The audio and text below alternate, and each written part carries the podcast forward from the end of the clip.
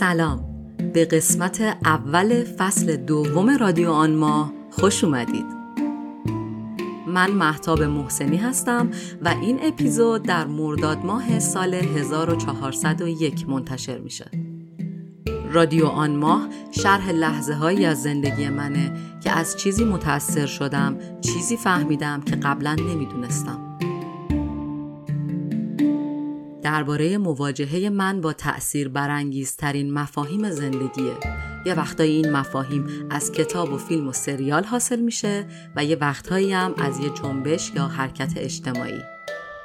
همه شما می‌تونید مهمان رادیو آن ماه باشید کافیه با اثری مواجه شده باشید و ماجرایی برای تعریف کردن داشته باشید که زندگیتون رو تغییر داده باشه. بیشتر از یک سال از انتشار اولین قسمت رادیو آن ماه میگذره. دوستان عزیزی به جمع ما پیوستن و با جون و دل کمکم کردن. می‌خوام اینجا بهتون معرفیشون کنم و همینطور ازشون تشکر کنم. شیما فاطمی، محشید فخرزاده، علی سینا مدرس خیلی ممنونم ازتون. شما با تمام قلبتون کنار من بودین. و من یک دنیا ازتون متشکرم. کلی با هم کار داریم و قرار خیلی اتفاقات جدید رقم بزنیم. همینطور تشکر ویژه دارم از شما مخاطبان رادیو آن ماه.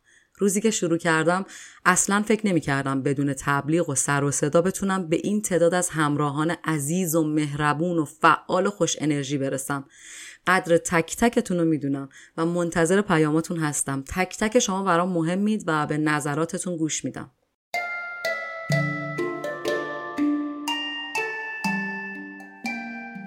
اگر فکر می‌کنید استعداد خلاقیت یا ایده ای دارید که اگر در رادیو آن ماه استفاده بشه بهترش می‌کنه بدونید ما همیشه به دنبال آدم های خلاق و خوش انرژی هستیم و در رادیو آن ماه همیشه به روی شما بازه.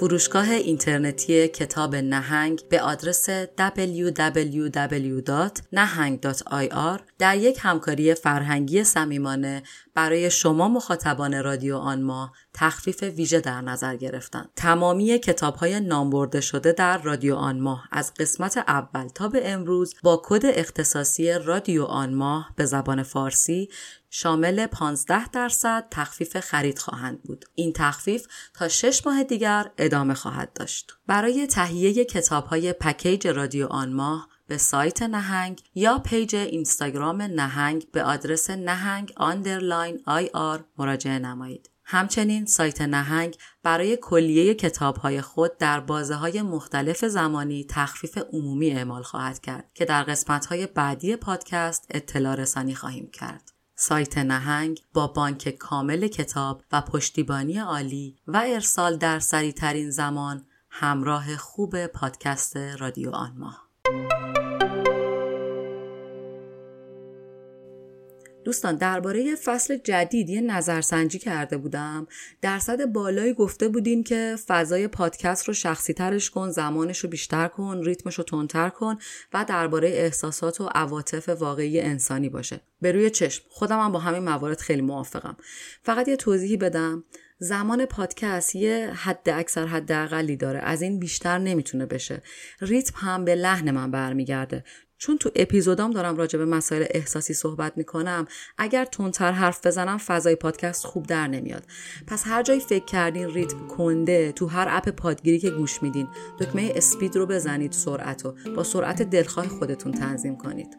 و ازتون می‌خوام حتما موزیک هایی که تو پادکست پخش می‌کنم و گوش کنین. چون با دقت و وسواس انتخاب می‌کنم و بسیار دوستشون دارم در حد همون فیلم ها و کتاب ها و سریال ها خب بریم شروع کنیم اپیزود یک از فصل دو رادیو آن ماه. رادیو آن ماه دنیای تأثیرات هنری منه. به دنیای من خوش اومدید.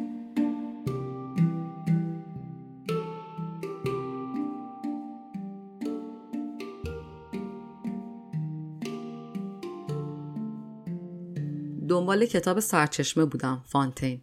اون کتاب قدیمیه هست ازش فیلم اختباس شده. یه فیلم کلاسیک بعدا هم باز یه فیلمی تو سال 2006 با همین نام ساخته شده که بازم فکر می‌کنم الهاماتی از همین کتاب باشه. ولی به اشتباه کتاب منشأ سرچشمه یا اوریجین. باز حالا به شکلهای دیگه هم ترجمه شده سرآغازی همچین چیزی. نوشته دن براون رو خریدم. نمی‌دونم به این معتقد هستید یا نه. کتابا درست سر زمانی که باید تو زندگیت خونده بشن سر می‌رسن. من بهش اعتقاد دارم. هر بار هم این اتفاق برام افتاده. با دونستن اینکه این اون کتاب نیست اما خب دن براون نویسنده جالبیه کتاب رو شروع کردم. کتابی که من خریدم یه جلد خیلی زشت و یه فونت افتضاح و بعد هم به قدری پس زننده است که عمرن تو تو کتاب فروشی بر نمیداری ورقش بزنی. انگار مثلا یه پلان از یه فیلم خوفناک و استوب کردی از روش پرینت گرفتی انداختی رو جلد. همه چی بده. حالا چرا من دارم با خنده میگم اینا؟ شما حالا بعدش میگم چه اتفاقی افتاد. همه چی بده. جلد بده رنگ بده فونت بده اندازه فونت بده. پر از غلط املایی و دستوریه. ولی شده با این همه ایراد و اشکال عاشق کتاب بشید. من عاشق این کتاب شدم. همون صفحات اول یه جوری یقم و گرفت و ولم نکرد که 410 صفحه کتاب با فونت ریز و غلط دستوری رو تو فکر کنم 8 9 روز خونده باشم. آخرشم باز خودم لفتش می‌دادم که تموم نشه. هر چقدر میخوندم می‌گفتم مگه میشه مگه داریم؟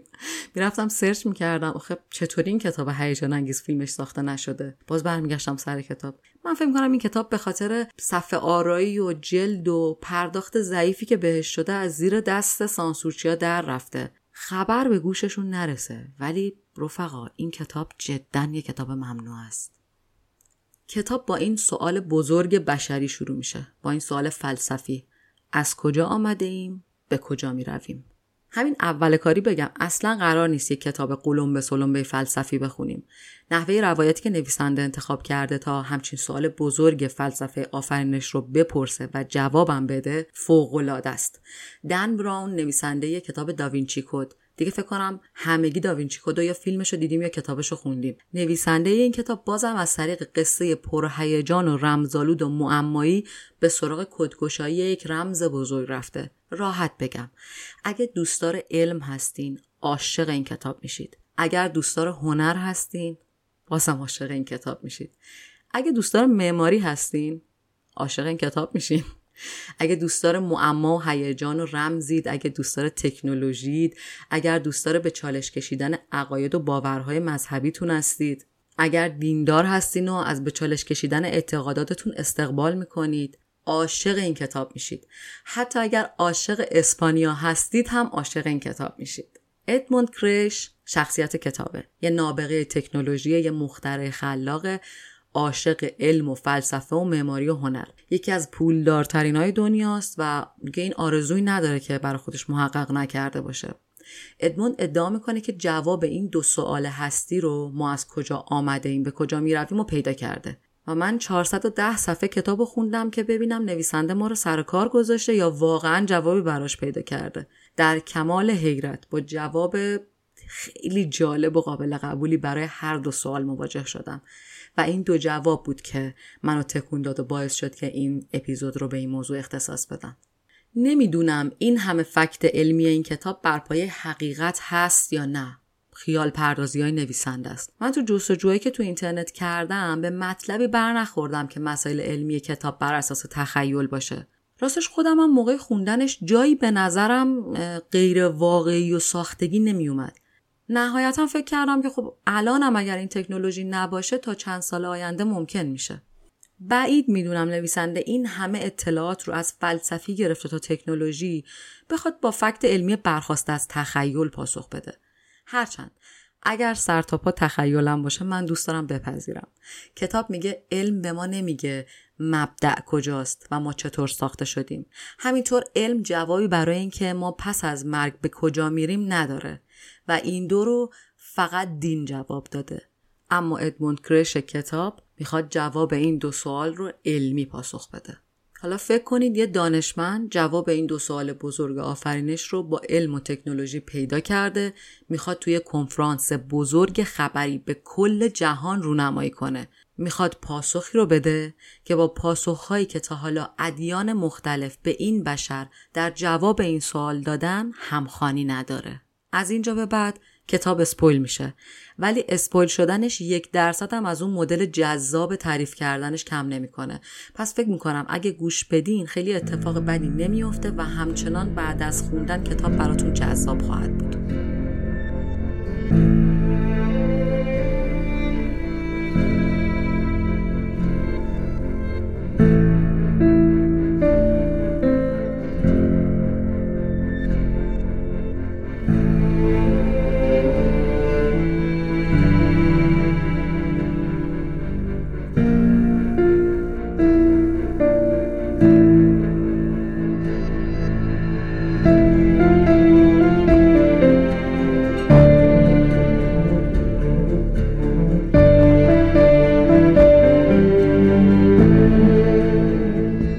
یکی از دوستان می‌گفت دن بران یه هوشمندی و رندی داره که باعث میشه کتاباش از ژانر علمی تخیلی بیرون بیان و به ژانر معمایی و ماجراجویی وارد بشن. مثلا تو کتاباش 100 تا فکت علمی قابل استناد میاره و اون وسط ها مثلا چهار تا حرف خودش هم می‌زنه و باعث میشه مخاطبانش چون پذیرفتن که اون 100 تا مطلب مستنده این چند تا مطلب غیر مستند رو هم بپذیرن و به راحتی ژانر آثارش از علمی تخیلی به علمی معمایی تبدیل می‌کنه. تو کتاب منشا هم دقیقا اومده همین کار کرده.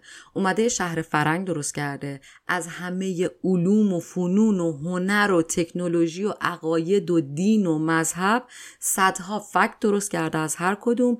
حتی آینده نگری حقیقی نسبت بعضی از اینها رو هم ارائه داده و در کنارش حرف خودش هم زده. حالا حرفش چیه؟ بذارید اینطوری بگم. همتون دیگه تا الان اون عکسای عجیب و غریب پر سر و صدای جیمز وب دیدین که از کهکشان گرفته بود. اونو تجسم کنین. با تمام نامتناهی بودن و بزرگ بودنش. دن براون میگه این دنیا و هزاران چیز دیگه که قابل دیدن هستن یا نه قابل کشف شدن هستن یا هنوز نشدن. علمی هستن اثبات شدن یا هنوز اثبات نشدن یا پیدا نشدن. همه اینا سازنده ای نداره.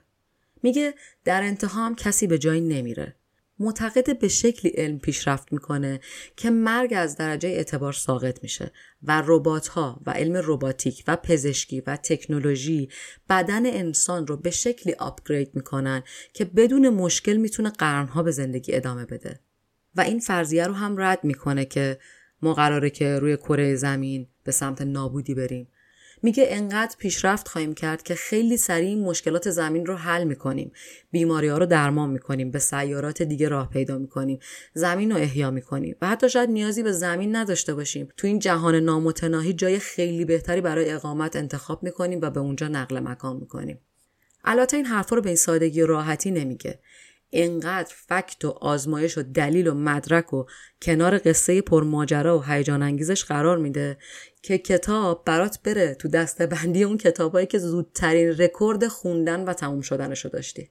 بریم یه صفحه از کتاب رو با هم بخونیم. این بخش از کتاب یه جورایی مانیفست دن براونه و اینجوری می‌تونیم ادموند کرش رو بیشتر بشناسیم. برگردیم تا براتون بیشتر بگم.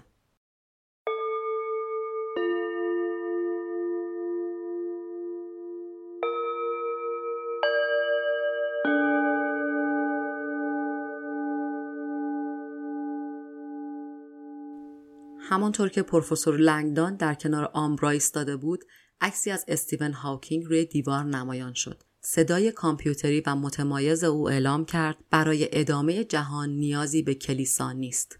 هاوکینگ سریعا جای خود را به یک خانم کشیش داد که ظاهرا از طریق کامپیوتر در خانهاش صدایش را انتشار می‌داد. ما باید به یاد داشته باشیم که این شبیه سازی ها هیچ چیز را ثابت نمی کنند.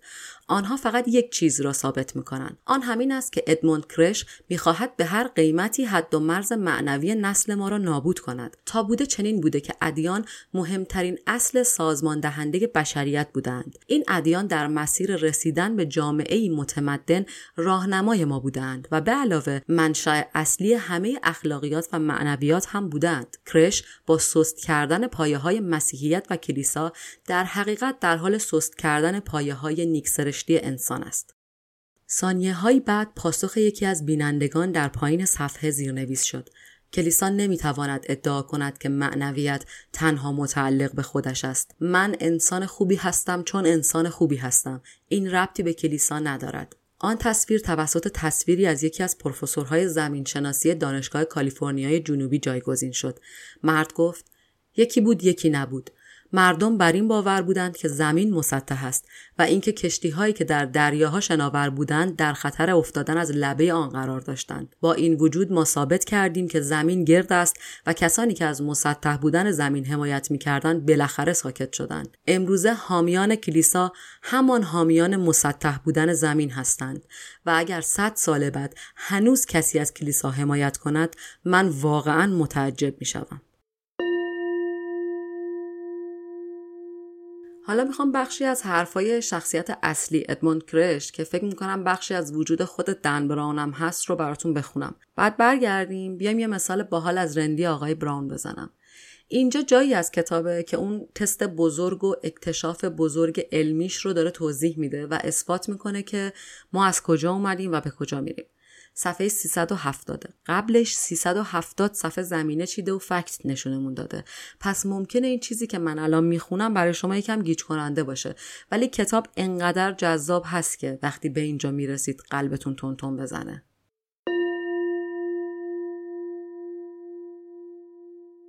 ادموند گفت آنچه مسلم است افراد بسیاری قبل از من ظهور سلسله تکنولوژی را پیش بینی کرده بودند ولی فقط من توانستم آن را مدل سازی کرده و به همه نشان دهم که چه اتفاقی برای ما خواهد افتاد او به سال 2050 اشاره کرد که حباب تیره تر و بزرگتر می‌شد و کل صفحه نمایش را می پوشند که نشان از سلطه کامل بر کره زمین داشت. باید اعتراف کنم در نگاه اول این شبیه سازی یک تصویر بسیار وحشتناک را ترسیم می کنند. ادموند مکس کرد و یک برق آشنا در چشمانش نشست. او گفت اما باید کمی دقیق تر به این موضوع نگاه کنیم. آنچه که در اینجا مشاهده می کنید یک فرایند تکاملی نادر به نام همزیستی وابسته است. به طور معمول تکامل یک فرایند دو شاخه است. یک گونه به دو گونه جدید تقسیم می شود. اما گاهی اوقات در موارد نادر اگر دو گونه نتوانند بدون یکدیگر زنده بمانند فرایند در جهت معکوس رخ می دهد و به جای اینکه یک گونه به دو شاخه تقسیم شود دو گونه در یکدیگر تلفیق شده و به یک گونه واحد تبدیل می شوند. کلمه تلفیق لنگدان را به یاد تلفیق عقاید انداخت. فرایندی که طی آن دو مذهب با هم آمیخته می شوند تا یک کیش کاملا جدید تشکیل دهند. ادموند گفت اگر باور ندارید که انسانها و فناوری ترکیب خواهند شد نگاهی به اطراف خود بیاندازید. صفحه نمایش یک نمایش اسلاید سری نشان داد تصاویری از مردم که تلفن‌های همراه خود را در دست دارند های مجازی واقعی زدند. ابزار بلوتوس را در گوش خود تنظیم می کنند دوندگانی که به بازوهای خود دستگاه پخش موسیقی بستند. یک میز شام خانوادگی با سیستم مرکزی پخش هوشمند موسیقی و کودکی درون تخته نردهدار که با یک تبلت کامپیوتری بازی می کند ادموند گفت اینها تنها نمونه های ابتدایی این همزیستی هستند.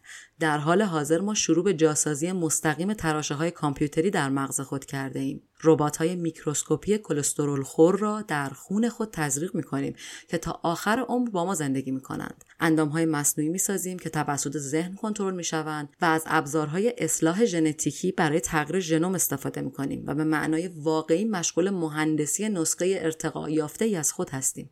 اکنون حالت چهره ادموند تقریبا شاد به نظر می رسید و موجی از شور و هیجان در نگاه اون نمایان بود. او اظهار کرد انسانها در حال تکامل به موجودی متفاوت هستند. نژاد انسان در حال تبدیل شدن به یک گونه دورگه و ترکیبی است. ترکیبی از زیست و فناوری. همان ابزاری که امروزه در بیرون از بدن ما زندگی می کنند مثل گوشی های هوشمند، سمعک ها، عینک های مطالعه، اکثر داروها در پنجاه سال آینده درون بدن ما جاسازی خواهند شد و این رویه به حدی خواهد رسید که دیگر نمی توانیم خود را نژاد مدرن انسان بدانیم. یک تصویر آشنا دوباره در پشت ادموند ظاهر شد. پیشرفت تدریجی شامپانزه به انسان مدرن. ادموند گفت در یک چشم به هم زدن ما صفحه بعدی این کتاب تکامل را تشکیل خواهیم داد و وقتی چنین اتفاقی بیفتد درست همان گونه که اکنون به انسان اولیه نگاه می کنیم به نژاد انسان امروزی نگاه خواهیم کرد. تکنولوژی های جدید مانند سایبرنتیک، هوش مصنوعی، انجماد بدن انسان برای احیا در آینده، مهندسی ملکولی و واقعیت مجازی برای همیشه آنچه را که به معنای انسان بودن است تغییر خواهد داد.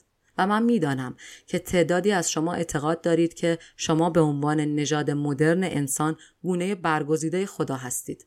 می‌فهمم که این خبر ممکن است برای شما مانند احساس پایان جهان باشد اما از شما خواهش می‌کنم لطفا حرفهای من را باور کنید. آینده در حقیقت بسیار درخشان تر از چیزی است که شما تصور می‌کنید.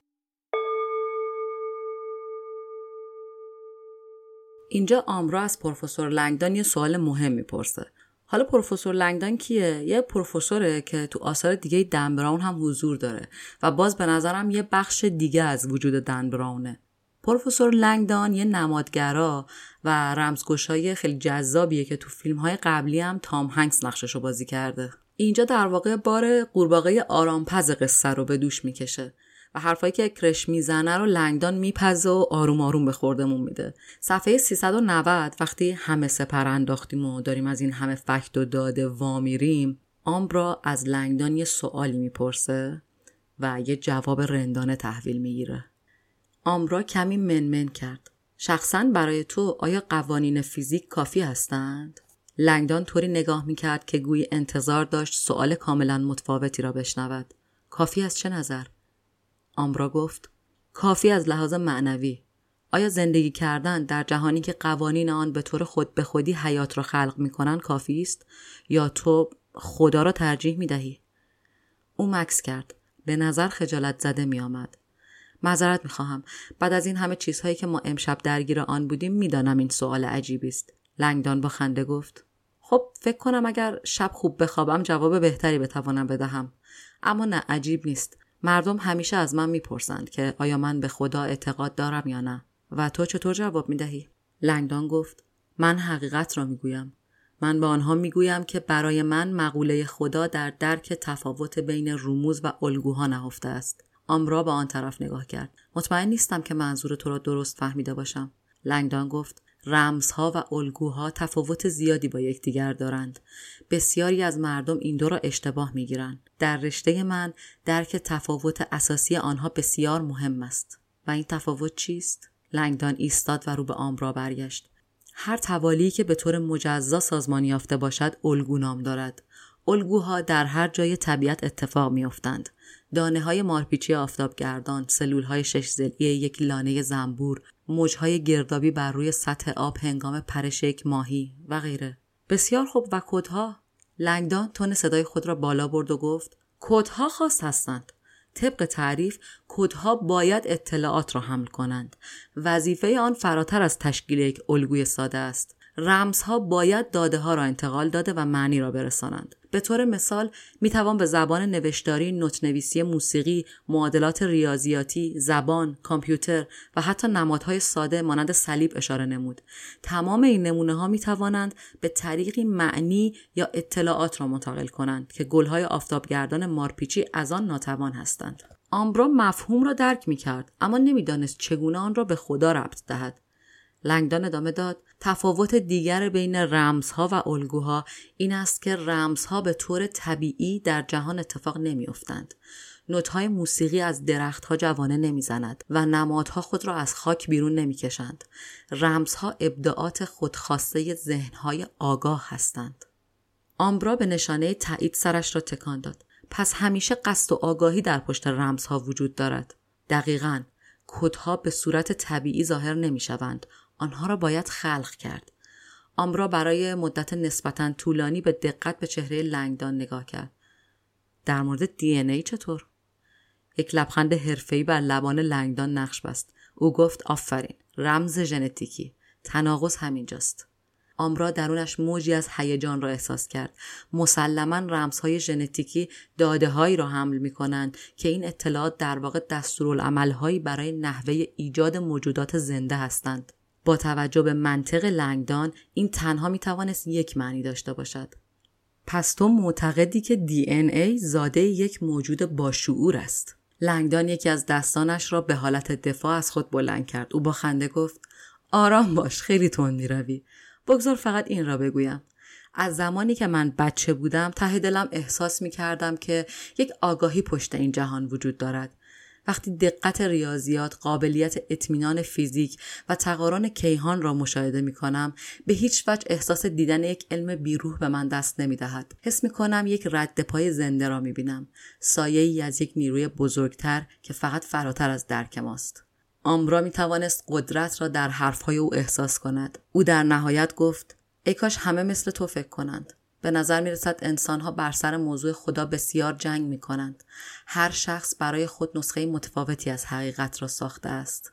لنگدان گفت بله. به همین دلیل ادموند امیدوار بود علم روزی بتواند ما را متحد کند.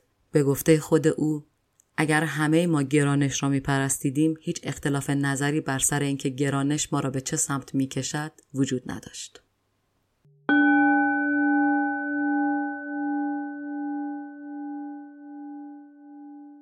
خب و به همین خوشگلی دن براون پرشور که کتاب رو با نفی خدا و دین آغاز کرده با شک و تردید به پایان می‌بره. این کتاب جمع ازداده. قلقلک دهنده ذهنه. شبیه یه بستنی کاراملیه که خیلی خوشمزه به نظر می‌رسه. کاراملش داره چکه می‌کنه. دوست داری یه قاشق ازش بخوری. یه قطرش میچکه رو لباس سفیدت. و لک حرفایی که زده یه جای اون گوشه های ذهنت. اگه ذهنت مثل لباست روشن باشه تا همیشه میمونه.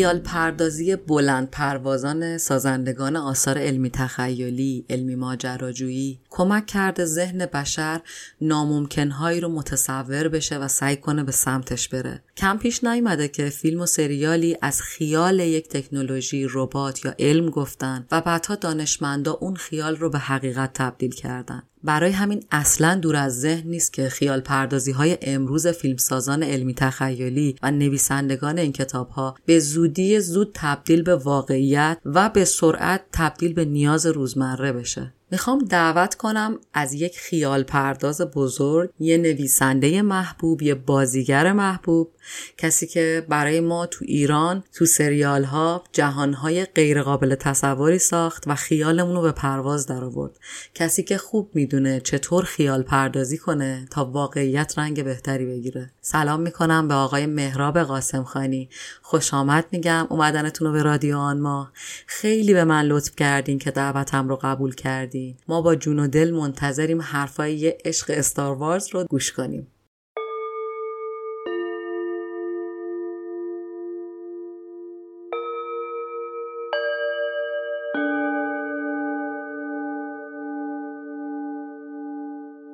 فکر می‌کنم برای اینکه بخوام توضیح بدم که اصلا علاقه من به فضای علمی تخیلی و ابرقهرمانی چجوری شکل گرفت باید یه توضیح بدم. اول بگم که اصلا ریشش از کجا بوده.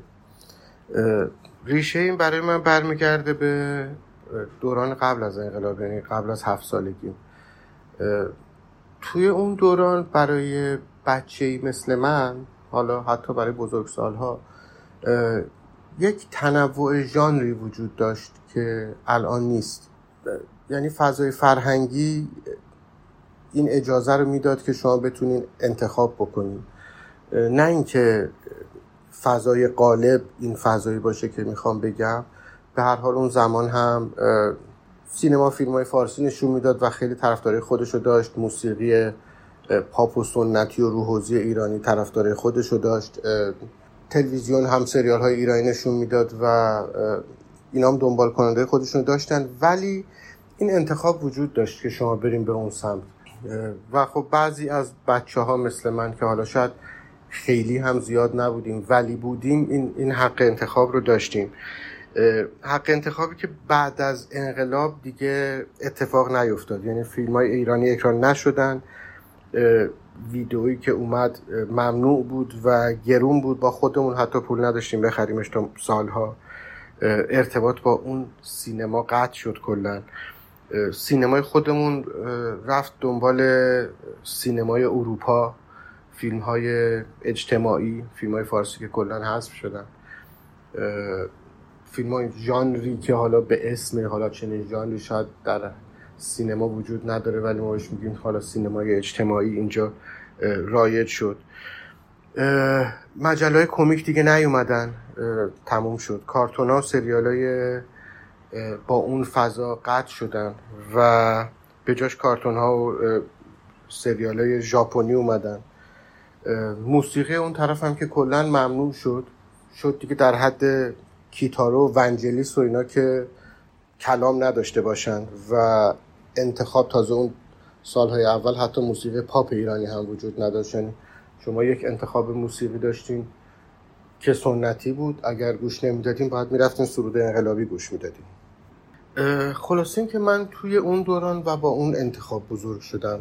تلویزیون انیمیشن های سوپرمن و بتمن و شزم و نمی‌دونم فانتاستیک فورو حالا ترکیب می‌شدن با هم همین جاستیس لیگ که اون موقع گروه مبارزین بود. اونا رو نگاه می‌کردم. همینطور عاشق سریال پیشتازان فضا شده بودم که همون ستار و یه سریال بود به اسم فضای 1999 اون کاراکترهای ابرقهرمانا رو اسباب بازیاشون رو داشتم یه موقعی چون اسباب بازی حالا می‌تونست گرون بشه کمیکایی که داشتیم و کاراکتراش رو با قیچی دورش نمی بریدم و جدا می‌کردم در سایزهای مختلف با اونا بازی می‌کردم. توی حوزه ادبیات مثلا مجموعه کوههای سفید بسیار منو هیجان زده کرد و به هر حال آسیموف بود آرتور سی کلارک بود جول ورن بود و اینا کتابایی بود که خیلی برای من لذت بخش بودن. توی سینما هم خانواده ما رو اصولا فیلم فارسی نمی بردن ببینیم.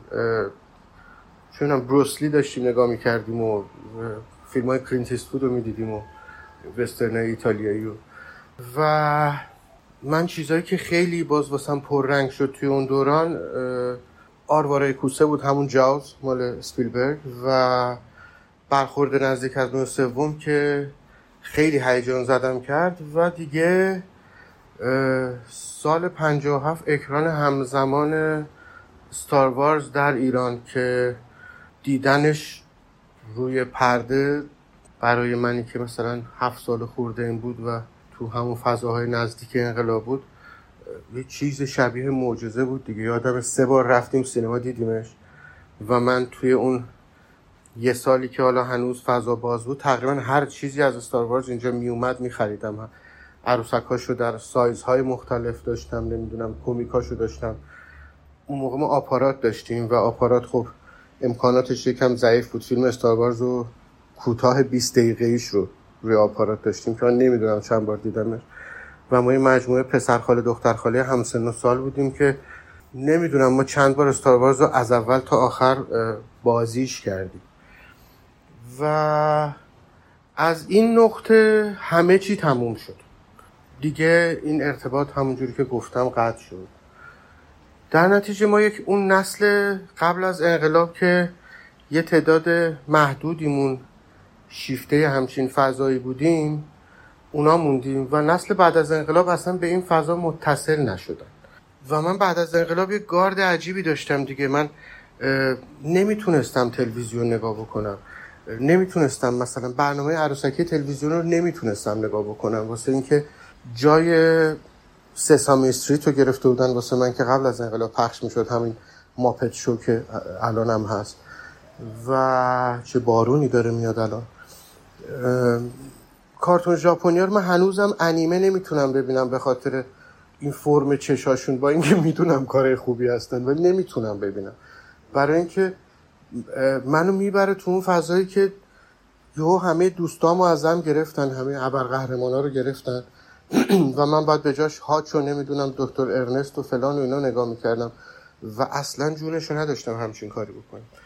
در نتیجه اتفاقی که الان افتاد اینه که انقدر این اتصال قطع شد انقدر این فضای تخیل و فانتزی و علمی تخیلی همین سایفای ها انقدر دیگه توی جامعه ما حضور ندارن و حضور نداشتن که تا یه چیزی فرای واقعیت میره یک اولین تصوری که توی ذهن مخاطب شکل می‌گیره اینه که خب این که کار کودکه. اون هم نه از زاویه خلاقیت کودک از زاویه ساده انگارانه بودن یک کار کودکانه بهش نگاه میشه. الان من این همه مقدمه گفتم و وراجی کردم که در واقع خلی متوجه کنم. ولی نه راستش واقعا اینقدرم خل نیستم. یعنی اینجوری نیستم که این فضای تخیلی که بهش علاقه دارم رو با واقعیت قاطی بکنم. کاملا برام اینا تفکیک شدن. یعنی این دنیای علمی تخیلی که مورد علاقه منه با واقعیتی که دارم تو زندگی می‌کنم. یه دلیلش اینه که راستش من اصولا طرفدار علمم و با فکت یه چیزایی رو میپذیرم. یعنی مثلا من به هر حال می‌دونم که توی یک جهانی که انتها نداره قطعا موجوداتی خردمندتر از ما یا ابلهتر از ما بیشمار وجود دارن. ولی یه موقع حتی این عکس و فیلم های بشخاب پرنده که میاد جای اینکه خوشحالم بکنه با اینکه واقعا شاید یکی از آرزوهام اینه که یه روز اتفاق بیفته جایی که خوشحالم بکنه بیشتر عصبانی می‌کنه و لجم می‌گیره. واسه اینکه نمی‌تونم قانع بشم یک موجودی در اون حد هوشمند و پیشرفته این همه را رو بکوه بیاد تا اینجا یه سک کنه بره اصولا یا باید بیاد فتح بکنه یا باید بیاد ارتباط برقرار بکنه. یا اینکه مثلا به این چه می‌دونم مثل اینکه ما توی مثل فیلم میتریکس توی همچین فضای زندگی می‌کنیم یا در رویای دیگری زندگی می‌کنیم یا جهانهای موازی اینها برای من همون رویا و فضای بازی میمونن و دوچار توهم نمیشم که این, اتف... این اینها در زندگی می‌تونن جریان داشته باشن. یه دلیل دیگه همینه که راستش من خیلی سریع وارد واقعیت شدم. در واقع جوری واقعیت رو خیلی محکم خورد پس کلم در حال زود خانواده تشکیل دادم بچه دار شدم کار باید می‌کردم اجاره خونه باید می‌دادم و باید این دوتا رو می‌تونستم از هم جدا کنم. در نتیجه دنیای تخیلم دنیایی که ازش لذت می‌برم. وجود داره. دنیای واقعی که توش زندگی می‌کنم از بخشای خیلی زیادیش لذت می‌برم و خب بخشای خیلی زیادیش مثل همه سختی خودشو داره. سعی می‌کنم که در واقع دنیای واقعی خودم رو با تخیلم یه جورایی دیزاین کنم شاید یه وقتایی که بیشتر خوش بگذره به هم شاید خودم رو تو اون فضا قرار میدم. مثلا چه می‌دونم اگر توی خونه من بیاین فضای خونه من پر از action figure ها هستن و پر از پوسترها و کاراکترهای این فیلم ها هستن. یا حتی لباسایی که میپوشم مثلا تیشرت هایی که از قدیم تا الان میپوشیدم این حال و هوا رو داره. راستش حتی تهش چیزایی رو تتو می‌کنم رو بدنم مثلا لوگوی سوپرمن تتو می‌کنم رو بدن خودم. و با اینا خوش میگذرونم دیگه. و در واقع حتی نوشتن برای من این شکلیه. در واقع دارم عین یه پل بین تخیلم و واقعیت. یعنی چیزی رو که تخیل می‌کنم می‌نویسم و ساخته میشه و تجسم پیدا می‌کنه. تجسد پیدا می‌کنه در واقع.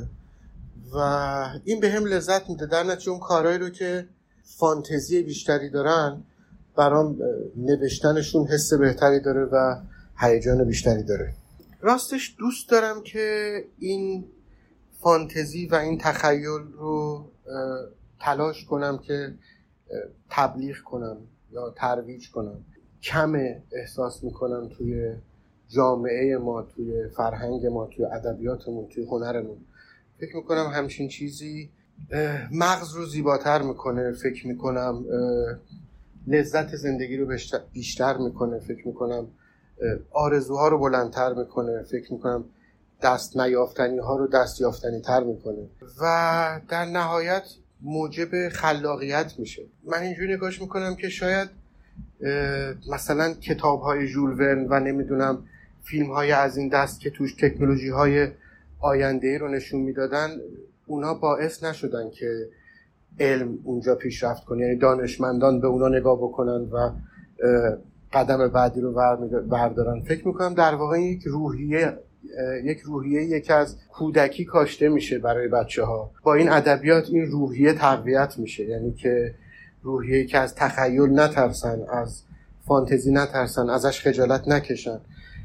و در نهایت این روحیه است که منجر میشه به پیشرفت علمیشون. شاید واسه همینه که ما می‌بینیم توی غرب توی علمشون صنعتشون توی فناوری انقدر پیشرفت می‌کنن. واسه اینکه از خلاقیت و از نگاه به جلو نمیترسن. از فانتزی نمیترسن که من بشینم فکر بکنم الان یه چیزی اختراع بکنم که فلان کارو بکنه. و این توی روحیه ما نیست. توی خونه به بچه های ما آموزش داده نمیشه. توی مدرسه آموزش داده نمیشه. برای براشون برنامه های ساخته نمیشه. یه جوری انگار ما بیشتر درگیر گذشته ایم. یعنی که ما حتی الان چه می‌دونم انیمیشن هم می‌خوام بسازن یا برن سمت فانتزی. انقدر فقر کاراکترهای فانتزی داریم هنوز برمیگردن سر شاهنامه. هنوز میان کلیله و دمنه می‌سازن یعنی نوآوریمون هم میشه دستکاری کردن همون قصه هایی که از چند صد سال قبل وجود داشته. چون که جرأت نداریم انگار به جلو نگاه کنیم. و این جرأت رو به نسل بعدمون هم نمیدیم. دوست دارم که بتونم کمک بکنم به چنین جریانی. الان تأثیر گذاریم به نظرم در حد بچه خودم. موفق شدم بچه خودم رو یکم بار بیارم. ولی واقعا دوست داشتم که می‌شد می‌شد یه قدم واقعی جدی برداشت در این مورد. و در آخر فکر کنم اینم باید توضیح بدم.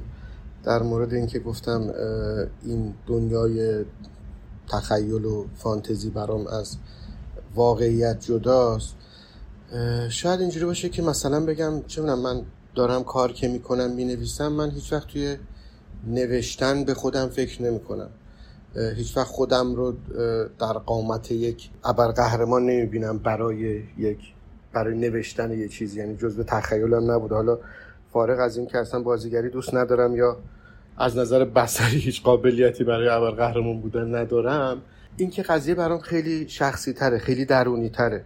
دوست دارم همونجوری درونی بمونه.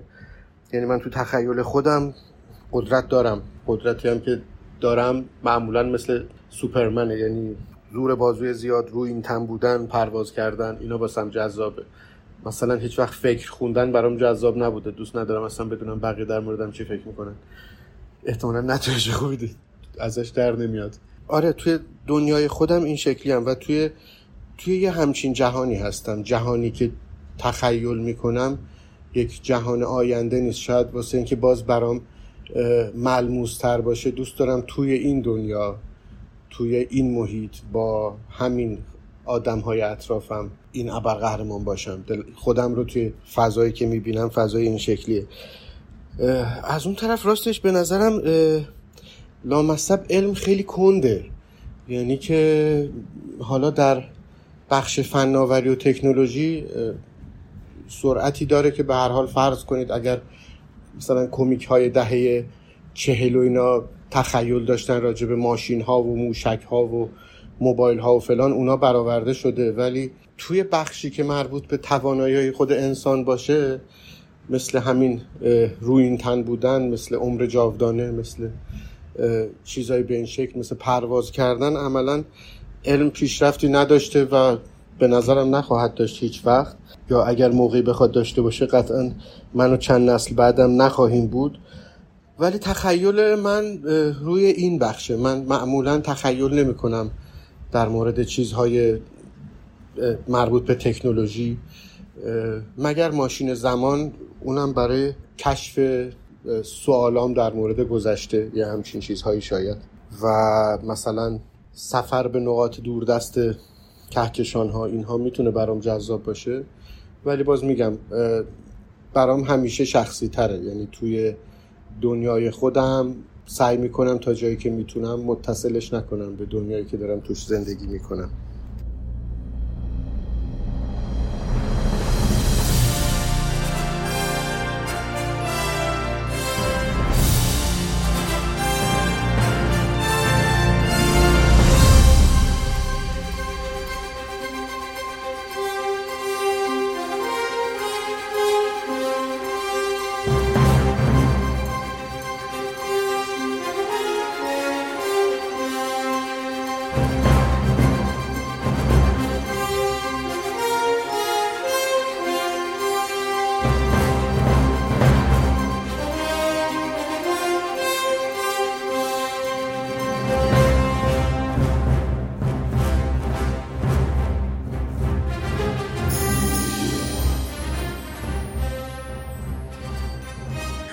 خطر spoil وجود داره. تو کتاب منشأ یه شخصیت خیلی جذاب وجود داره به اسم وینستون. اواسط کتاب متوجه میشیم که این شخصیت که فقط صداشو میشنویم یه هوش مصنوعیه که ادموند کرش خلقش کرده. هوش مصنوعی که کل قصه کتاب و مثل یه ترمینیتور جلو می‌بره و مانع به مانع به همراه پروفسور لنگدان معماها رو حل می‌کنه. درد سرها رو پشت سر می‌ذاره. وینستون این هوش مصنوعی تا جایی پیش میره که جون آدمهای قصه رو بارها نجات میده و حتی جون آدمهای سرزمین کتاب. شاید سال 2017 که کتاب چاپ شده هنوز وجود هوش مصنوعی انقدر مرسوم نشده بوده. ولی الان به راحتی می‌دونیم که کاربران هوش مصنوعی اینستاگرام و تیک تاک داریم. دختر و پسرهایی که با بدن کامل انسان اینستاگرامر و تیک تاکرن. که چند سالم اکانت دارن کلی هم طرفدار دارن. به تازگی هم رازشون فاش شد که هوش مصنوعی هن. ولی همچنان مخاطباشون باشون ارتباط دارن. ویدیوهاشون که تو پیجشون می‌دیدم مغزم سود می‌کشید. تو کوچه خیابون پارک به همراه دوستاشون. بعضیا ربات بودن بعضیا انسان بودن. تفریح می‌کردن تبلیغ می‌کردن بلاگری می‌کردن. و بعد از اینکه اعلام کردن هوش مصنوعی رازشون رو فاش کردن از مخاطباشون کم که نشد هیچی بیشترم شدن. الان هوش مصنوعی در تمام حوزه ها در کنار ما در حال فعالیته طرحهای پژوهشی، های دوستیابی آنلاین، های نوین خرید، های سوشال مدیا، یه تحقیقی می‌گفت که استفاده از هوش مصنوعی در بسیاری از شاخه های تجارت و کسب و کار در طول چهار سال گذشته بیشتر از 270 درصد رشد کرده. الان ما ربات هایی داریم ربات هایی در جهان وجود دارن که می‌تونن با استفاده از تخیل و تحلیل خودشون کتاب بنویسن و یه طوری که اصلا متوجه نشین نوشته انسان هست یا هوش مصنوعی. حتی نانو ربات هایی ساخته شدن که قابلیت تکثیر و زاد و ولد دارن و این موضوع در کتاب منشأ مفصل بهش پرداخته شده. نوعی هوش مصنوعی داریم که می‌تونه با قدرت تخیل خودش تصاویر و ویدیوهایی رو خلق کنه که اصلا وجود ندارن. اما حرفی که کتاب می‌زنه و اون حرفم باعث شده که این اپیزود یکم فاز علمی بگیره فقط رشد این تکنولوژی ها نیست. کتاب داره میگه این همه هوش قدرت تحلیل علم دانش کشف اختراع باید سوالی رو در ذهن ما تداعی کنه.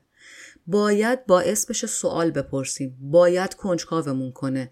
به اینکه آیا ادیان در مقابل این حجم از دانش امروز و حجم نامتناهی دانش آینده حرفی برای گفتن دارن؟ محلی برای اعتنا دارن؟ می‌تونن پاسخگوی سوالات ما باشن؟ می‌تونن کمکی به ما بکنن؟ می‌تونن نیازهای ما رو رفع کنن؟ یا اینکه دارن در مسیرهای بزرگ پیشرفت بشری مانع به وجود میارن؟ چرا وقتی ادموند کرش مدعی شد که کشف کرده که ما چطور به وجود میاییم و به کجا میریم و نقش آفریننده رو حذف کرد اسخفهای اعظم کلیسا برای از بین بردنش اقدام کردند. چرا وقتی گالیله گفت زمین گرده دادگاهی شد؟ چرا پیشرفت های بزرگ بشری محلی برای ترس ادیان بوده و هست؟ چرا نامیرایی یا بارگذاری اطلاعات مغز در یک میکروچیپ و انتقال اون به بدن دیگه از دید ادیان کفر محسوب میشه. چرا معمولا جایی که یک دستاورد بزرگ علمی اتفاق میافته یک خیزش مذهبی هم رخ میده؟ چرا همین تصویر اخیر جیمز وب از جهان نامتناهی این فکر را به سر آدم می اندازد که جنگ میان آدم ها به چه کار این جهان بی زمان و بی مکان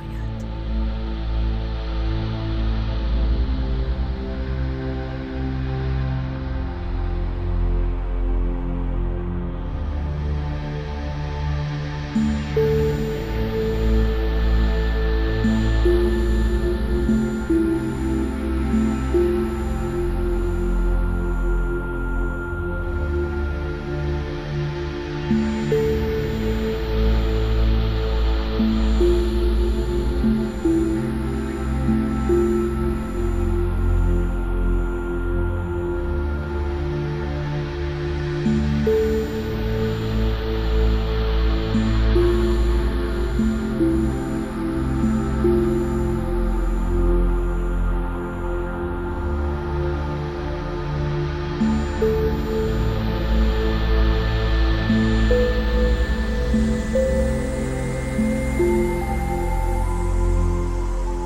داشتم از مهمون این قسمت دعوت می کردم یه اتفاق جالبی افتاد. فهمیدم مهمونمونم عاشق دن و همه کتابای قبلیشو خونده. همین یه دونه کتابو نخونده بود و خیلی زیاد هیجان زده شد. ازم خواست که بهش فرصت بدم حتما این کتابو بخونه و با آگاهی کامل از مطالبی که من می‌خوام بگم مطالب خودش رو آماده کنه. مهمون این قسمت ما همکار پادکستر و دوست خوبم بابک معماره. پادکستر پادکست آینده نزدیکه که اگه هنوز پادکستاشو گوش نکردین مطمئنم الان که حرفاشو بشنوید علاقه مند میشید که بیشتر از آینده نزدیک جذاب بدونید. بابک معمار 33 سالش اهل گرگانه کارشناسی ارشد مهندسی فناوری اطلاعات خونده. میگه عاشق هوش مصنوعی فعال در حوزه data science و یادگیری عمیقه. اوقات فراغتش هم عاشق پادکست گوش کردن و کتاب خوندنه و می‌خواد الان برامون از هیجان ترین و عجیب ترین پیشرفتای علمی، روباتیک، تکنولوژی بشر بگه که نظریه ادموند کرش قصهمون رو تایید می‌کنه. سلام بابک معمار. به رادیو آن ماه خوش اومدی. سلام خدمت همه مخاطبین پادکست خوب رادیو آن ماه. امیدوارم که حالتون خوب باشه روز بسیار خوبی رو شروع کرده باشین و روزهای بسیار خوبی رو در پیش رو داشته باشین. خیلی خوشحالم که زمانی به این پادکست دعوت شدم که در مورد یک کتاب و یک نویسنده فوقالعاده قرار صحبت بشه. دن براون و کتاب خواستگاه یا منشأ. به شخص خیلی به کارهای دن براون علاقه مندم چون هم از فکت ها و حقایق علمی در کارهاش استفاده می‌کنه و هم اون سیر داستانی معماگونه خواننده رو چنان غرق موضوع می‌کنه که واقعا خیلی سخته. وقتی کتاب دن براون رو شروع می‌کنین بتونین اون رو بذارین کنار. توی کتاب های مختلفش هم دن براون این رو نشون داده که خیلی علاقمنده به تکنولوژی های روز برای مثال توی کتاب فرشتگان و شیاطین بیس داستان بر اساس آزمایشگاه سرن در سوئیس بود که در واقع ضد ماده در اونجا حالا طبق چیزی که در داستان اومده بود تولید شده.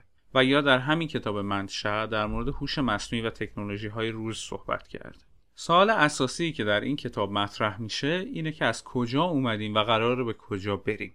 اگر ما بخوایم در واقع به این دو تا سوال جواب بدیم می‌تونیم از دو تا زاویه مختلف بهش نگاه بکنیم. هم از زاویه دینی و مذهبی و هم از زاویه علم.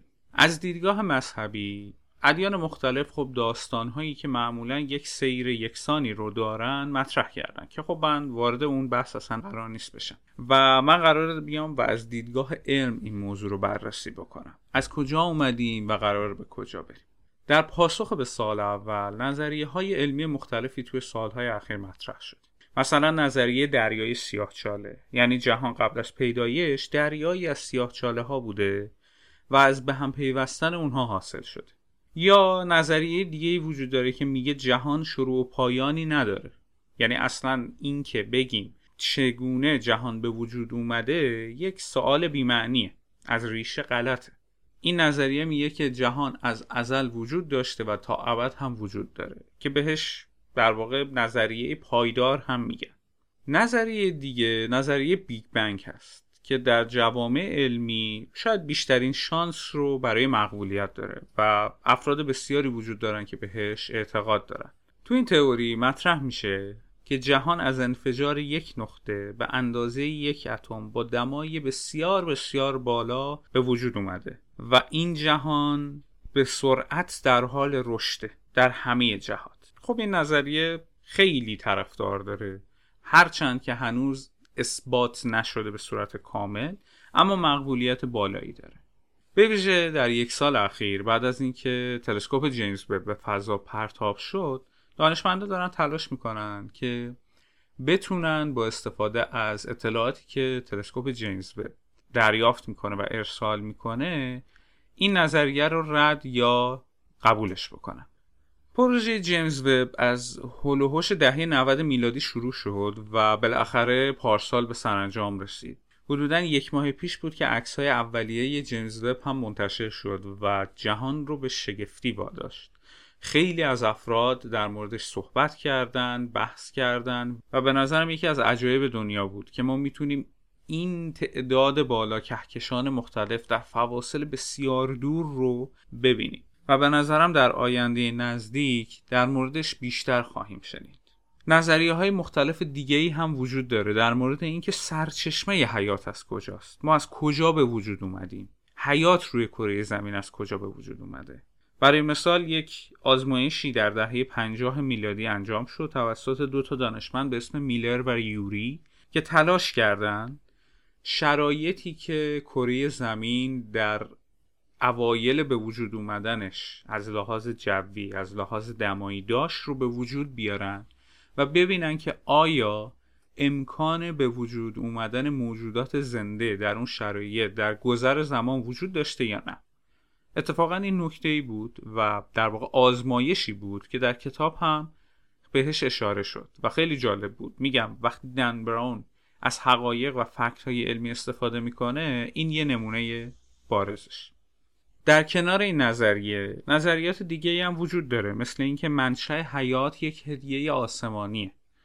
یعنی با برخورد ستاره های دنبال دار عناصر وجود حیات هم به کره زمین اومده و این باعث شده که در گذر زمان DNA و RNA به وجود بیاد و موجودات زنده رشد بکنن و در طول چندین میلیون سال به این جایی که الان هستیم برسیم. راستش دانشمندا هنوز هم به دنبال منشأ حیات هستند و باید منتظر باشیم و ببینیم که به چه نتیجه ای می‌رسن. برای کسایی که علاقه مندن به این موضوع من دو تا پادکست رو پیشنهاد می‌کنم. در واقع دو تا اپیزود از دو تا پادکست رو پیشنهاد می‌کنم.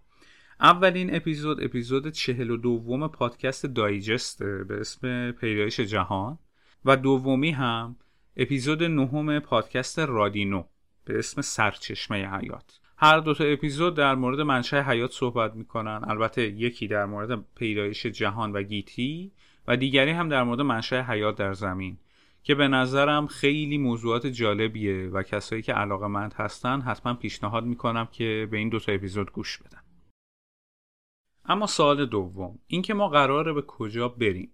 خب فیلم های خیلی زیادی در این زمینه ساخته شده و ما هر سال شاید شاهد فیلم های علمی تخیلی باشیم که دارن نشون میدن آینده به چه شکل هست قراره چه اتفاقاتی در دنیای آینده بیفته. کلی تکنولوژی های رنگارنگ نشون میدن و حتی ما رو با خطرات و محسنات در واقع آینده هم آشنا می‌کنن. مثل فیلم ماتریکس ترمینیتور آی روبات یا ای آی فیلم هایی که هر کدومشون بخشی از آینده رو با ذهن امروز ما به نمایش می‌ذارن. اما همه این فیلم ها یک نقطه مشترک داره و اون هم بحث تکنولوژیه. اینکه تکنولوژی بخشی از زندگی ما شده و هیچ راه فراری هم از اون وجود نداره بر هیچ کس پوشیده نیست. همین الان اگر به دوروبر خودمون نگاه بکنیم حداقل یک یا دو یا سه تا دستگاه که با تکنولوژی روز داره کار می‌کنه رو می‌بینیم. موبایلی که دستمون گرفتیم لپتاپی که باهاش کار می‌کنیم تلویزیون های هوشمند و انواع و اقسام تکنولوژی های ریز و درشتی که ما هر روز باهاش سر و کار داریم. و این تکنولوژی در آینده قرار با هوش مصنوعی تلفیق بشه. یعنی هر تکنولوژی که ما قرار استفاده بکنیم یک بخش به اسم هوش مصنوعی خواهد داشت. حالا اینکه هوش مصنوعی چیه؟ یادگیری ماشین چیه؟ و در آینده چه تکنولوژی هایی ممکنه به وجود بیاد؟ موضوعیه که الان قرارش یکم در موردش من صحبت بکنم. بحث هوش مصنوعی از حدودا دهه پنجاه میلادی آغاز شده و تا امروز هم ادامه داشته. و توی این دوره تقریبا هفتاد ساله انسان ها تلاش کردند تا کامپیوترهایی رو به وجود بیارن که هوشمند باشن بتونن یاد بگیرن بتونن بر اساس موقعیت های مختلف تصمیم گیری بکنن و خدماتی رو به انسان ارائه بدن. پس لازمه چنین کاری این هست که ما بتونیم به کامپیوترها آموزش بدیم. کامپیوتر به چه صورت یاد می‌گیره؟ یادگیری در کامپیوتر به چه صورته؟ دقیقا مثل یک نوزاد. یک نوزاد تا دو سالگی هر آنچه که در محیط اطرافش هست رو می‌بینه میشنوه و با مغز خودش تحلیل می‌کنه یاد می‌گیره. چیزی شبیه به این هم برای کامپیوتر و در واقع برای هوش مصنوعی اتفاق میفته الگوریتم های هوش مصنوعی داده ها رو دریافت می‌کنن و مورد بررسی قرار میدن تحلیلشون می‌کنن و با نتایجی که از قبل مشخص هست مقایسه می‌کنن و تلاش می‌کنن که خودشون رو به اون نتایج نزدیک بکنن. به اصطلاح خودشون رو update می‌کنن روز می‌کنن و هی این کار رو تکرار می‌کنن. یکی از ویژگی های کامپیوترها اینه که واقعا توی انجام کارشون مصرن و تحت هر شرایطی کارشون رو ادامه میدن. یعنی اگه حتی یک میلیارد بار هم شکست بخورن باز هم ناامید نمیشن. باز هم دوباره و دوباره و دوباره اون کار رو انجام میدن. و خب این یکی از تفاوت‌های اساسی کامپیوترها با انسانه. اینکه مدام در حال یادگیریه. اینکه با قدرت و سرعت بیشتری این یادگیری رو انجام میده. در زمان کوتاهتری می‌تونه نتیجه گیری بکنه. قدرت محاسباتی خیلی بالاتری نسبت به انسان داره در خیلی از موارد. حتی صحبت از این هست که کامپیوترهایی رو بیان بسازن با ساختار مغز انسان. الگوریتم طراحی شده مثل الگوریتم HTM که تلاش می‌کنه پروسه یادگیری در مغز رو شبیه سازی بکنه. الگوها رو بین اتفاقات مختلف شناسایی بکنه. و خب این نشون میده که ما داریم تلاش می‌کنیم تا هر روز کامپیوترها و ربات‌های هوشمندتری الگوریتم‌های قدرتمندتری رو به وجود بیاریم طراحی بکنیم. نمونه هاش رو هم شاید بتونیم تو خیلی از فیلم های هالیوودی ببینیم. مثلا فیلمی مثل آی روبات در مورد ربات های هوشمندی هست که تلاش می‌کنن تا به بشر خدمت بکنن. اما خب از جایی به بعد بر ضد بشریت دارن عمل می‌کنن. توی سالهای اخیر تکنولوژی های دیگه هم در این حوزه معرفی شدن در حوزه هوش مصنوعی. پروژه هایی که تلاش می‌کنن تا به ما کمک بکنن به ما انسان ها خدمتی رو عرضه بکنن. مثل تلفن های همراه هوشمند. ما تا تقریبا ده سال 15 سال پیش از تلفن فقط برای برقراری تماس یا ارسال یک پیام استفاده می کردیم اما همین الان می بینیم که چقدر دامنه خدماتی که یک تلفن همراه به ما ارائه میده زیاد هست. و در آینده این خدمات بیشتر هم خواهد شد و اصلا شکل تلفن های همراه قرار تغییر بکنه. شاید دیگه اصلا تلفن همراه یک وجود فیزیکی نداشته باشه. سخت افزاری وجود نداشته باشه. فقط یک قطعه یا یک تراشه که روی بدن ما قرار بگیره و صفحه نمایش تلفن های هوشمند رو روی دست ما نمایش بده و از طریق اون ما بتونیم تمامی کارهایی که الان انجام میدیم رو انجام بدیم. بتونیم با قدرت ذهن خودمون تصمیم بگیریم که به فلان کس پیام بدیم. یا لباس های هوشمندی طراحی بکنیم که در هر لحظه علائم حیاتی بدن ما رو اندازه گیری بکنه. اگر ببینه دمای بدن ما بالاست با استفاده از سیستم خنک کننده خودش ما رو خنک بکنه. یا به ما توانایی بیشتری بده به ما قدرت پرواز بده به ما نیروی بیشتری برای انجام کارها بده. در کنار این موارد ما امیدواریم که خونه های هوشمند سطح بالاتری داشته باشیم. الان وقتی از خونه های هوشمند صحبت می‌کنیم بیشتر مد نظر اینه که خب در هوشمند وجود داشته باشه سیستمی وجود داشته باشه که بتونه دمای خونه رو کنترل بکنه. اما ما به دنبال این هستیم که یک ساعت بالاتر بریم. برای مثال تختای هوشمندی طراحی بشه که زمانی که شما در خواب هستین در طول شب علائم حیاتی شما رو بیاد بررسی بکنه. بعد بیاد اونها رو تحلیل بکنه و ممکنه به این نتیجه برسه که شما در معرض یک بیماری هستین. وقتی صبح از خواب بلند میشین و می‌بینین که صدای زنگ در میاد میرین در رو باز می‌کنین و متوجه میشین که یک بسته پستی دارین از طرف بیمارستان یا داروخونه که برای شما یک داروی تجویز شده که بتونه جلوگیری بکنه از ابتلای شما به اون بیماری که هوش مصنوعی تشخیص داده ممکنه به اون مبتلا بشین.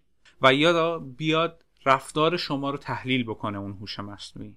وقتی توی خونه دارین راه میرین ممکنه از کارهای شما به این نتیجه برسه که شما الان افسرده این یا عصبانی هستی.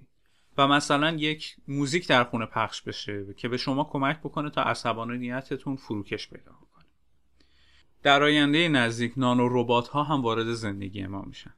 ربات هایی در اندازه و مقیاس نانو که قراره به بدن ما تزریق بشن. برای چی؟ برای اینکه به ما کمک بکنن تا از خیلی از بیماری ها جلوگیری کنیم.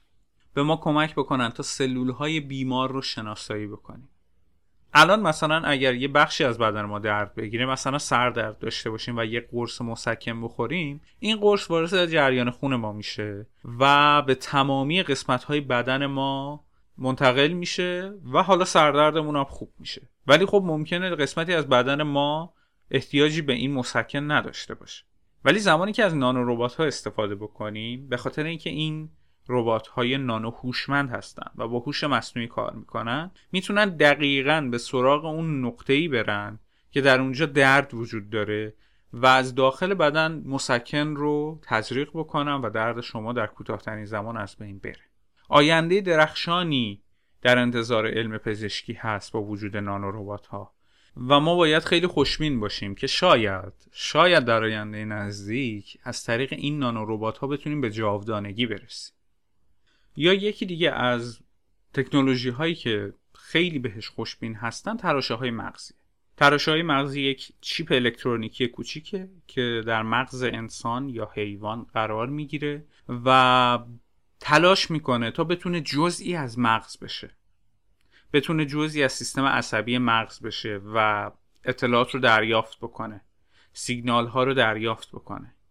هرچند که این کار انجام شده. آزمایش هایی که انجام دادن روی چند میمون تونستن این اطلاعات رو دریافت بکنن پردازش بکنن تحلیل بکنن و حتی به مغز میمون دستور بدن.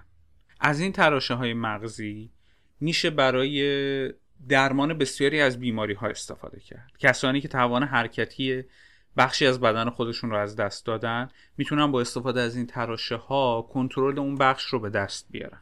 البته باید توجه کرد که این تراشه های مغزی در گام بعدی می‌تونه اطلاعات مغز رو ذخیره کنه روی کامپیوتر. می‌تونه تمامی خاطرات ما رو به کامپیوتر منتقل بکنه. و حتی ممکنه ممکنه خوابهایی که ما در طول شبانه روز می‌بینیم رو هم بتونه ذخیره بکنه. این امکان رو به ما بده که این خوابها رو با هم توی فضای اشتراکی یا شبکه های اجتماعی به اشتراک بذاریم. و بقیه خوابهای ما رو ببینن. و در گام بعدی تلاش می‌کنن که انسان رو بتونن منتقل بکنن مغز انسان رو بتونن منتقل بکنن به یک کامپیوتر. و شما دیگه اون موقع دو تا موجودیت دارین. یکی خودتون و یکی مغز شماست که روی کامپیوتر قرار داره. شاید یکم تعجب بکنین بگین که خدایا قرار چه اتفاقی بیفته برای آینده بشر؟ واقعا آینده که پیش روی ماست پر از اتفاقات مختلف می‌تونه باشه. هم می‌تونه روی روشن داشته باشه و هم می‌تونه روی تاریک داشته باشه. یکی از مباحثی که مطرح هست با وجود اینکه ما الان داریم تراشه های مغزی رو تولید می‌کنیم. در کنارش داریم اندام های مصنوعی برای انسان تولید می‌کنیم که با استفاده از مغز انسان بتونیم اونها رو کنترل بکنیم. بتونیم دست های مصنوعی رو به وجود بیاریم که انگشت ها رو بتونیم در اون تکون بدیم. خب این باعث چی میشه؟ باعث این میشه که ما به این نتیجه برسیم که شاید انسان و ربات قرار در آینده با هم تلفیق بشن. یک بدن کاملا ربات با یک مغز کاملا انسانی. البته مغزی که با استفاده از تراشه های مغزی روی کامپیوتر در واقع روی یک هارد ذخیره شده. و چه قراره به سر انسان بیاد؟ نمی‌تونم بعد صبر کنیم تا ببینیم. واقعا یکم تصور کردنش سخته و گاهی اوقات هم یکم تخیل ما رو واقعا قلقلک میده که آیا واقعا قرار این اتفاق بیفته؟ یعنی قرار من مثل یک شخص بشم توی فیلم AI یا Artificial Intelligence هوش مصنوعی استیون اسپیلبرگ یک بچه ای که ربات اما ظاهر انسانگونه داره و کاملا خاطرات گذشته اون شخصی که به جاش اومده رو به یاد داره به خاطر میاره و می‌تونه با انسانهای دیگه تعامل بکنه. اینها روی روشن قضیه است. اما ممکنه بخش های تاریکی هم داشته باشه. هر تکنولوژی همراه خودش هم جنبه های مثبتی رو میاره و هم جنبه های منفی رو میاره. ایلان ماسک توی یکی از مصاحبه‌هاش می‌گفت که هوش مصنوعی اگر زمانی به این قدرت برسه و به این توانایی برسه و به این تشخیص برسه که بدون من انسان جلوی کارش و جلوی پیشرفتش رو گرفتم بدون شک منو نابود می‌کنه. هیچ تضمینی وجود نداره که هوش مصنوعی این کار رو انجام نده. ما باید خیلی دقت بکنیم. نمی‌خوام بترسونمتون ولی ممکنه آینده حتی به نابودی نسل بشر منجر بشه. شاید ما خودمون نانو ربات هایی باشیم که یک خالق بزرگتر داشتیم اما بعدا اون خالق رو از بین بردیم. اینکه مقیاس کهکشان انقدر بزرگه شاید یک دلیلش اینه که ما مقیاسمون خیلی کوچیکه. شاید نانو ربات هایی که ما امروز داریم طراحی می‌کنیم که بعدا به بدنمون تزریق بکنیم تا به ما جاودانگی بده ممکنه روزی علیه ما قیام کنن. شاید این تکنولوژی دست افرادی بیفته که بخوان ازش استفاده های نظامی بکنن ترورهای مشخصی رو انجام بدن. واقعا باید بهش فکر کرد. باید فکر کرد که در آینده چه چیزی قرار به سر ما بیاد. هوش مصنوعی می‌دونم خیلی مفیده ولی باید مراقبش باشیم اتفاقی که چند وقت پیش افتاد. دو تا از هوش مصنوعی های فیسبوک با هم به یک زبانی که ما انسان ها هیچ اطلاعی ازش نداریم تونستن ارتباط برقرار بکنن. خب این شاید یک کم ما رو به ترس واداره. یا مطلبی که من چند وقت پیش میخوندم این بود که اینفلوئنسر هایی در کره جنوبی وجود دارن که اینا وجود خارجی ندارن هوش مصنوعی هستن. ولی اینستاگرام هم به اونا تیک آبی داده تاییدشون کرده و هم اینکه هر روز این افراد این افراد که نه این هوش مصنوعی داره یک عکس جدید از خودش تولید می‌کنه پست می‌کنه و بقیه مردم اونا رو لایک می‌کنن.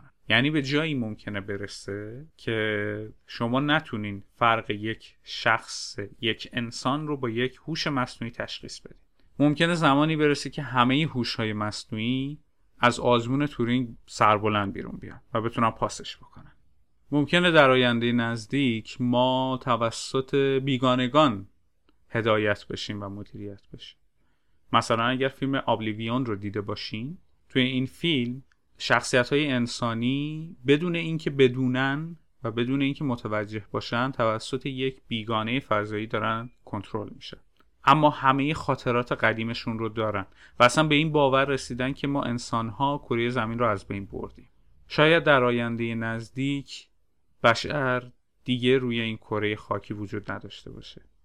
شاید تلاش این که ما سعی می‌کنیم کلونی های مختلف رو در سیارات دیگه به وجود بیاریم هم همین باشه. شاید ما از جای دیگه اومده باشیم و قرار به جای دیگه بریم. اینکه از کجا اومدیم و به کجا قرار بریم رو باید منتظر باشیم و ببینیم که در آینده نزدیک چه اتفاقی قراره بیفته.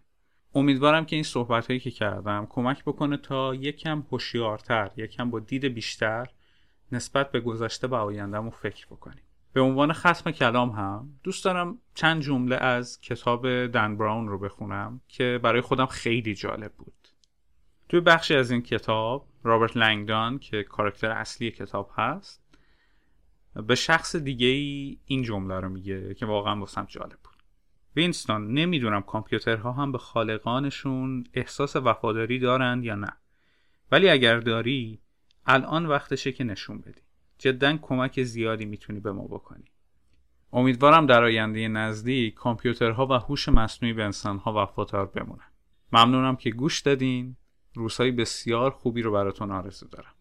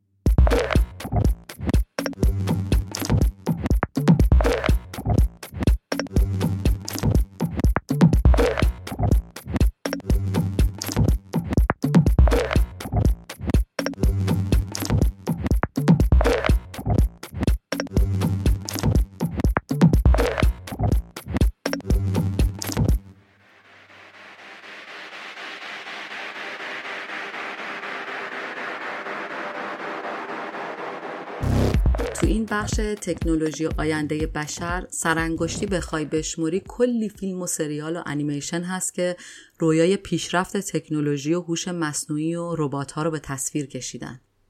من سراغ فیلم و سریال های صرفا فلسفی و فلسفه آفرینش و اینا نرفتم. بیشتر رفتم سمت آثاری که خیلی خیلی دوستشون دارم و در زمینه آخر و زمانی و هوش مصنوعی و تکنولوژی هستن. فقط اکثریتشون یه فرق بزرگ با دیدگاه کتاب دارن اونم اینه که کتاب میگه قرار نیست نسل بشر از بین بره و اینو با فکت ثابت می‌کنه میگه قراره یه ترکیب قوی دی ای رخ بده و یک همبستگی بین انسان و ربات پیش بیاد که باعث پیشرفت انسان و عمر طولانی یا حتی نامیرایی بشه. این تصور که در آینده ربات ها به ما حمله می‌کنن و ماشین های ما ضد ما عمل می‌کنن از دیدگاه کتاب منشأ رد میشه. اما خب تو اکثر آثار سینمایی و تلویزیونی هیجان جنگ انسان با ربات همیشه وجود داشته. اسم این فیلم و سریالایی که می‌خوام بگم خیلی زیاده. سعی می‌کنم خیلی خلاصه صحبت کنم. اینا خیلی هاشون آثار به روز دنیان و خیلی از شما اونا رو دیدید یا راجبشون شنیدین. و من تک تکشون رو خیلی دوست دارم و آرزومه حتی یه روز تو دنیاشون زندگی کنم.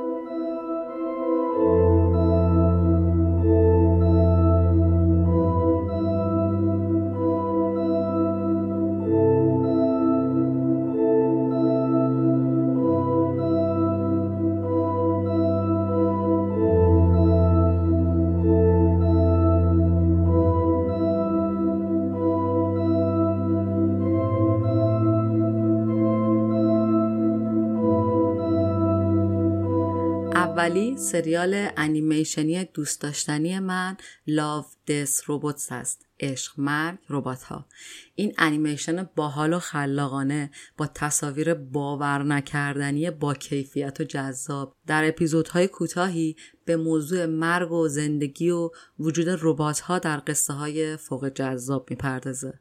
برای عاشقای انیمیشن بگم که در هر اپیزود تکنیک های متفاوتی از انیمیشن سازی رو استفاده کرده و تو بعضی از قسمت ها سخت می‌تونی باور کنی که این یه بازیگر واقعی نیست.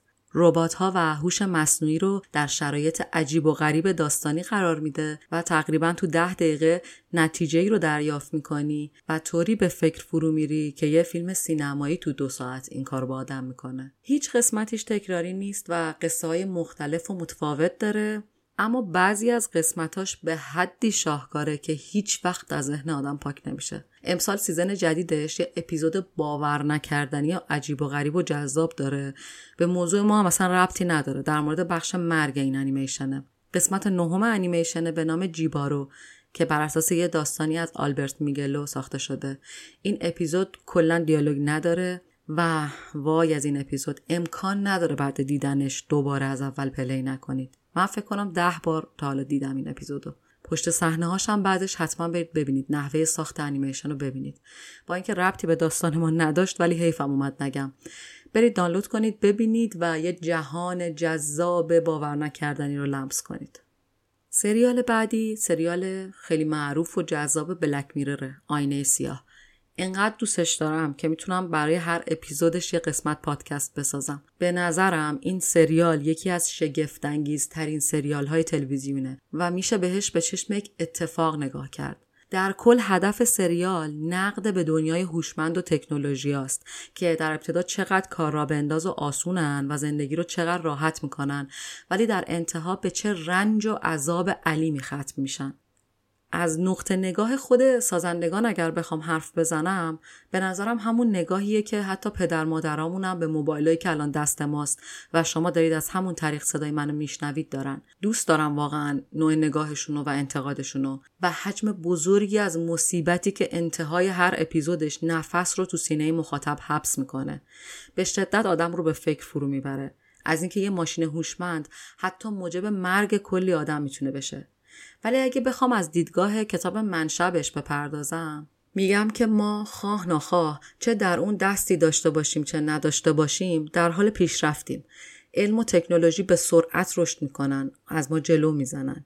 این حجم از پیشرفت خب برای ما هم رو خواهد داد. ما خودمون رو باید برای این همه ابزار و امکانات آماده کنیم. شبیه رانندگی و قوانین شبیه کامپیوتر و فضای مجازی شبیه هوش‌های مصنوعی اپلیکیشن هایی که تو دستمونه و خیلی چیزهای دیگه. از جنبه نشون دادن اوج تکنولوژی این سریال خیلی جلوئه و خیلی از نمونه های مثالی رو که حتی فکرش هم نمی‌تونید بکنید در بلک میرر به سادگی می‌تونید ببینید. کما اینکه از اوایل سریال تا به حال بعضی از تکنولوژیاشون هم اتفاق افتاده و به واقعیت پیوسته. در بخش هوش مصنوعی فیلم هر رو داریم. فیلمی بسیار معروف با بازی درخشان واکین فینیکس سال 2013 که نامزد 5 تا اسکار هم شد. این فیلم خیلی جذاب و روانکاوانه در این حال خیلی ساده به موقعیت احساسی بشری در مواجهه با دوستی با یک هوش مصنوعی و عشقی که بین اینا اتفاق افتاده و تنهایی انسان مدرن پرداخته. دوستی که الان به راحتی امکان پذیر شده و اتفاق افتاده. همینطور تو همین موضوع سریال هیومنز رو داریم که خودش با الهام از یه مجموعه سوئدی ساخته شده. یه قصه تمام و کمال از جون گرفتن ربات های سرویس دهنده و خدمتکار. از فرا رفتن این ربات ها و هوش های مصنوعیشون به حدی که انسان رو نفی می‌کنن و شورش می‌کنن. این یه قصه همیشگی ذهنی ماست دیگه. از بچگی بهش فکر کردیم و دربارش اثر ساخته شده. که اگه ربات ها آگاه بشن چه اتفاقی میافته؟ به نظر من و البته به نظر کتاب منشأ اتفاقات بدی نمیافته. ربات ها صرفا موجوداتی فلزی و خدمات دهنده نیستن. اونا می‌تونن ازوله قلب ما باشن، می‌تونن ازوله پای ما باشن، جای کبد نارسایی که به مرگ ما منجر میشه رو پر کنن و باعث طولانی شدن کیفیت زندگیمون بشن. نزدیکترین پرداخت به پرداخت کتاب منشأ سریال آلترد کربانه. سریال محبوب من تو ژانر سایفای. که تو قسمت پنجم مفصل بهش پرداختم. تو این سریال اتفاق مد نظر ادموند کرش تو کتاب منشر رخ میده و بشر به نامیرایی می‌رسه و اتفاقا همچنان در این نامیرایی با مذهب تقابل و تضاد داره.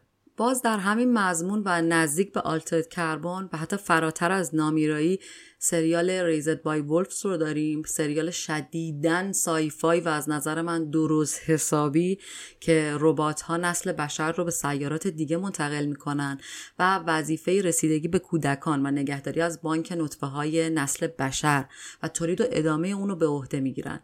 این سریال جذابم درگیری های فلسفی با خرافه و ادیان نوظهور داره و البته خب من فکر می‌کنم به همین دلایل هم ساختش دیگه متوقف شده.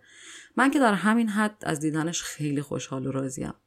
شبیه به هیومنز هم تو زمینه شورش ربات ها سریال معروف و مشهور و جذاب و آشنای وسورد داریم. که همه شما احتمالا یا ازش شنیدین یا با عشق همه قسمتاشو دیدین یا هی دیدید هی گره خوردید دوباره رفتید از اول دیدید و هنوز تو گرهید فصل جدیدش هم که پخش شده منم هنوز ندیدم. وستورد در ابتدا یک شهر بازیطوریه یه جهان کابوییه که برای تفریح سرمایه دارا ساخته میشه تا بتونن بدون محدودیت بدون محدودیت هر کاری دلشون می‌خواد با ربات های هوشمند انسان نمای اونجا بکنن. انسان هم که خب وقتی بهش میگن بدون محدودیت چند تا چیز تو ذهنش میاد دیگه. شکنجه قتل سکس تجاوز. و کار به جایی می‌رسه که این ربات ها خودآگاه میشن و علیه این شرایط قیام می‌کنن. درباره وجود مذاهب نوظهور و مذاهب کهن و تاثیر تفکرات رادیکالیسم بر آینده بشر هم یه فیلم خیلی خوب داریم به نام تلماسه دون. و یه سریال معروف هم به نام سی داریم. جیسون موموآ بازی کرده راجع بهشم حرف زده بودم. هر دوی اینها در آینده دور و درگیر با علم و خرافه هستن. یه سریال جذابم اخیرا اومد. دیدمش خیلی دوستش داشتم. منتظر season جدیدشم سورانس جداسازی. از کاربرد تکنولوژی خاصی روی مغز انسان حرف می‌زنه که باعث کاربری بالای انسان در محل کار میشه. اما به یه شرط. به شرط اینکه مغز رو جداسازی کنن و وقتی از اداره و محل کار بیرون میای هیچ چیزی از کار و دنیای کارت به یاد نیاری و وقتی وارد محل کار میشی هیچ چیزی از خارج از محل کار به یاد نیاری. در واقع تو انگار دو نفری. یه آدمی که فقط کارمنده و نمی‌دونه در زندگی دیگش چجوریه و یه آدمی که اصلا سر کار نمیره و فقط تو خونشه و زندگی خارج از محل کار داره. این ایده خیلی جذابه و همین الان می‌دونم کلی سوال تو سرتون درست شد. برید دانلود کنید ببینید سوالاتتون رو جواب میده. تمام این آثار و کلی اثر دیگه دورنمای حقیقی تخیلی از کجا میاییم به کجا می‌رویم رو به ما ارائه میدن. از اینکه به جز علم به چیز دیگه ای میشه تکیه کرد یا نه. و همینطور از اینکه چقدر تنهاییم و چقدر ترسناکه اگر به جز علم به چیز دیگه ای نشه تکیه کرد. Here in ends No one's gonna shed a tear. No need to shout. Just to stand in silence.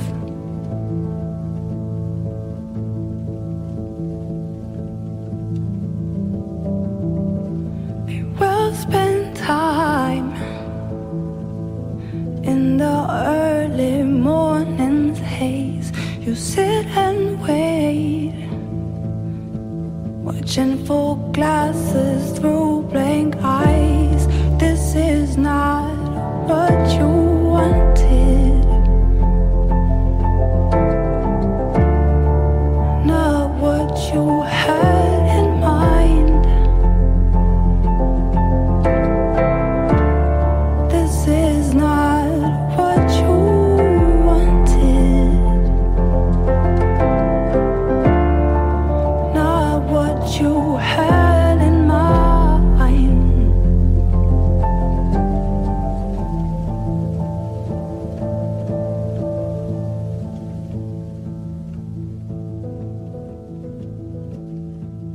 به آخر این اپیزود رسیدیم. کاش می‌شد می‌تونستیم تمام فیلم و سریالایی که ازشون حرف زدم رو کنار هم ببینیم و دربارش گپ بزنیم. کاش می‌شد تصویری که یه کتاب تو ذهنمون می‌سازه رو با هم به اشتراک بذاریم. یا میزان تحولی که یه اثر هنری تو زندگیمون ایجاد کرده رو با تصویر و حس به هم نشون بدیم. علم میگه این اتفاق به زودی میافته. ممنون که به رادیو آن ماه گوش دادین.